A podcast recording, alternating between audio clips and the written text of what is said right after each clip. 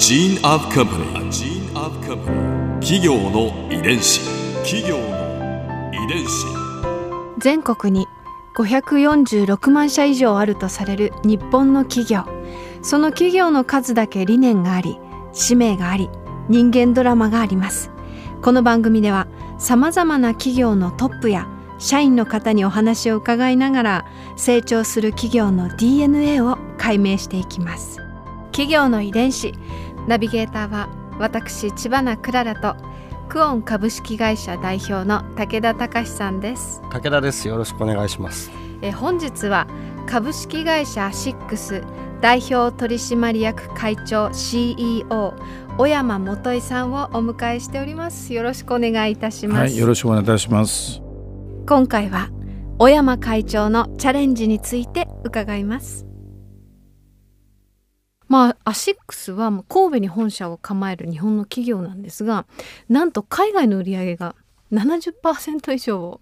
占めるそうで。そうなんですね。すごいですよね。まあ鬼塚さんがいろんな種をおまきになっていたと思うんですけれどもでもそんなアシックスをこうグローバル企業に成長させたのが尾山会長と伺っておりまして、まあ、具体的にどんなチャレンジをされたんですか？ヨーロッパへ行った時にあの国ごとにバラバラだったんですね。ただ2002年1月1日であのユーロ currency に変わりそれが統一されるとあのコンセプトは United States of Europe ということで国ごとにバラバラだったのを一つにすると。で次に currency が一つになるっていうことはその国境に電車に乗っても昔こう判子もらったでしょ？バスでも、あれが一切なくなるんですよね。ということは物流も道路はもうできてるんでフランスの大きなあのスーパーがドイツとかチャンスあれば行けますし、ドイツの大きなのがイタリアも行けますしその時通貨は統一のユーロだし、で物流はもうできるわけでもうそれに来るっていうのは間違いないんでそれで一つ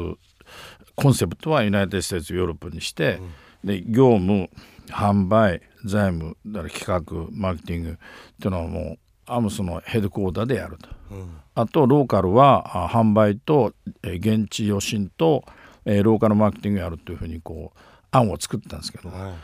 最初に手つけたのはやっぱしもともと財務見ましたんで経理と、えー、財務系でと為替ですよね、それは全部本社であると、うん、あと物流ですよね。で商品価格はお互いにメリットになるんですがすごいですよねヨーロッパあのよく使ったのパトカーの色が違うじゃないかと、うん、国ごとにイギリスも含めて。まさにアパレルも好きなカラーはそれだけ違って後ほど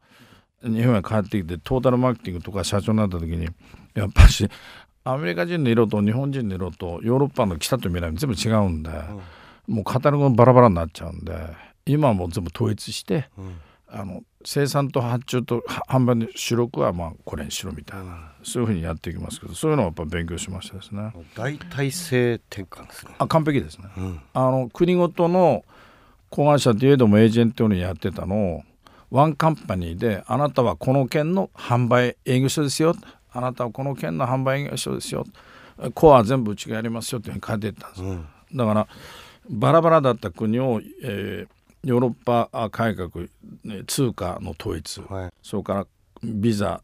が支給ないとあのいわゆる。どこでも行けるというふうになったことによって一つの国と考えて、うん、でそれぞれの地域でマネージしてよとこう思ってたんです。それから会議体もバラバラにしてヨーロッパ国の中での、うん、えー、会議体いわゆる、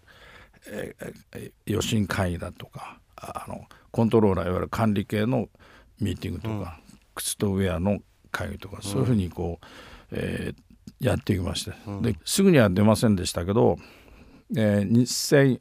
2001年から始めて2002年に通貨が一緒になって2003年にはもう完璧なあの配当を返せるようになったんで、まあ急激に伸びました。この一つには鬼塚タイガーファッション系の立ち上げもありましたけどね。うん。そのオペレーションの改革と並行してその鬼塚タイガーこれはもう長いんです。ずっと温めてたんであのヨーロッパでそれをやったら、まあ、ちょうどあのブームに乗りまして。パリコレミラノコレクションのモデルがほとんど履きましたよかったです企業の遺伝子。すごいですね。もう今やだって若者には大人気の鬼塚タイガーですけど、あとねこんなもんなんでしょうね。流れっていうのはあのタランティーノがうちのアメリカの会社に電話がかかってきて今度日本の漫画チックなあ絵が作ると、うん。あのよってあの日本のつなぎのような黄色の服を着させるから。キルビル。そう。でその靴作ってくれと。へえ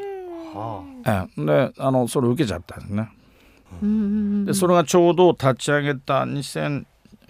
年か3年に3年か。にそれがヨーロッパでもあの放映すること決まりましたんですごいタイミングですね。そうであのそれの一かアムスは1か月前ですね。あのプレミアやりまして、でローマは行かなかったんですがタランティーノ自ら来たんですけど。はでプレミアにはあの DJ だとかあのマガジン新聞のエディターとか文芸評論家なんか呼んで。で特別に見せて1か月後には正式にというのをイギリス以外ちょっとやったんですよね。ここれは非常に聞きましたですね。このスピード感。だって2002年に鬼塚タイガーの復刻発売ですよ、はい。復刻版が発売されて、うんうん。その翌年からもう 映画だったりコレクションだったりでうん。広まっていくわけですからこれはすごいですよ。ここで Clara's Viewpoint 今回尾山会長のお話の中で私が印象に残ったのはやっぱりこれでしょうか。オニツカタイガー復刻エピソード。これを伺えたのはすっごく楽しかったです。だってオニツカタイガーの復刻ってまああの記憶に新しいと言いますかすごいセンセーショナルでしたし、まあ、キルビルのタランティーノからアプローチがあったとか その当時あのファッションコレクションに登場したとかなんか華々しいエピソードばっかりでこう地流にノリに乗った感じがありますよねでもそれってこう鬼塚のタイガーシューズのオリジナルのレジェンド、まあ、歴史があったからこそで、まあ、その海外展開をしていくっていうその小山さんのこう先見の目といいますかそれがすごく冴え渡ったエピソードだなと思いました。企業遺伝子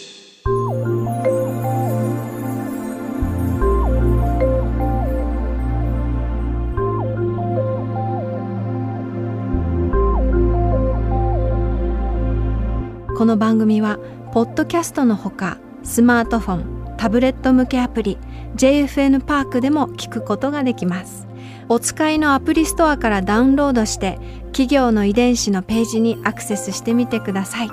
それでは来週もまたお会いしましょう。企業の遺伝子ナビゲーターは私千葉なクララとクオン株式会社代表の武田隆でした。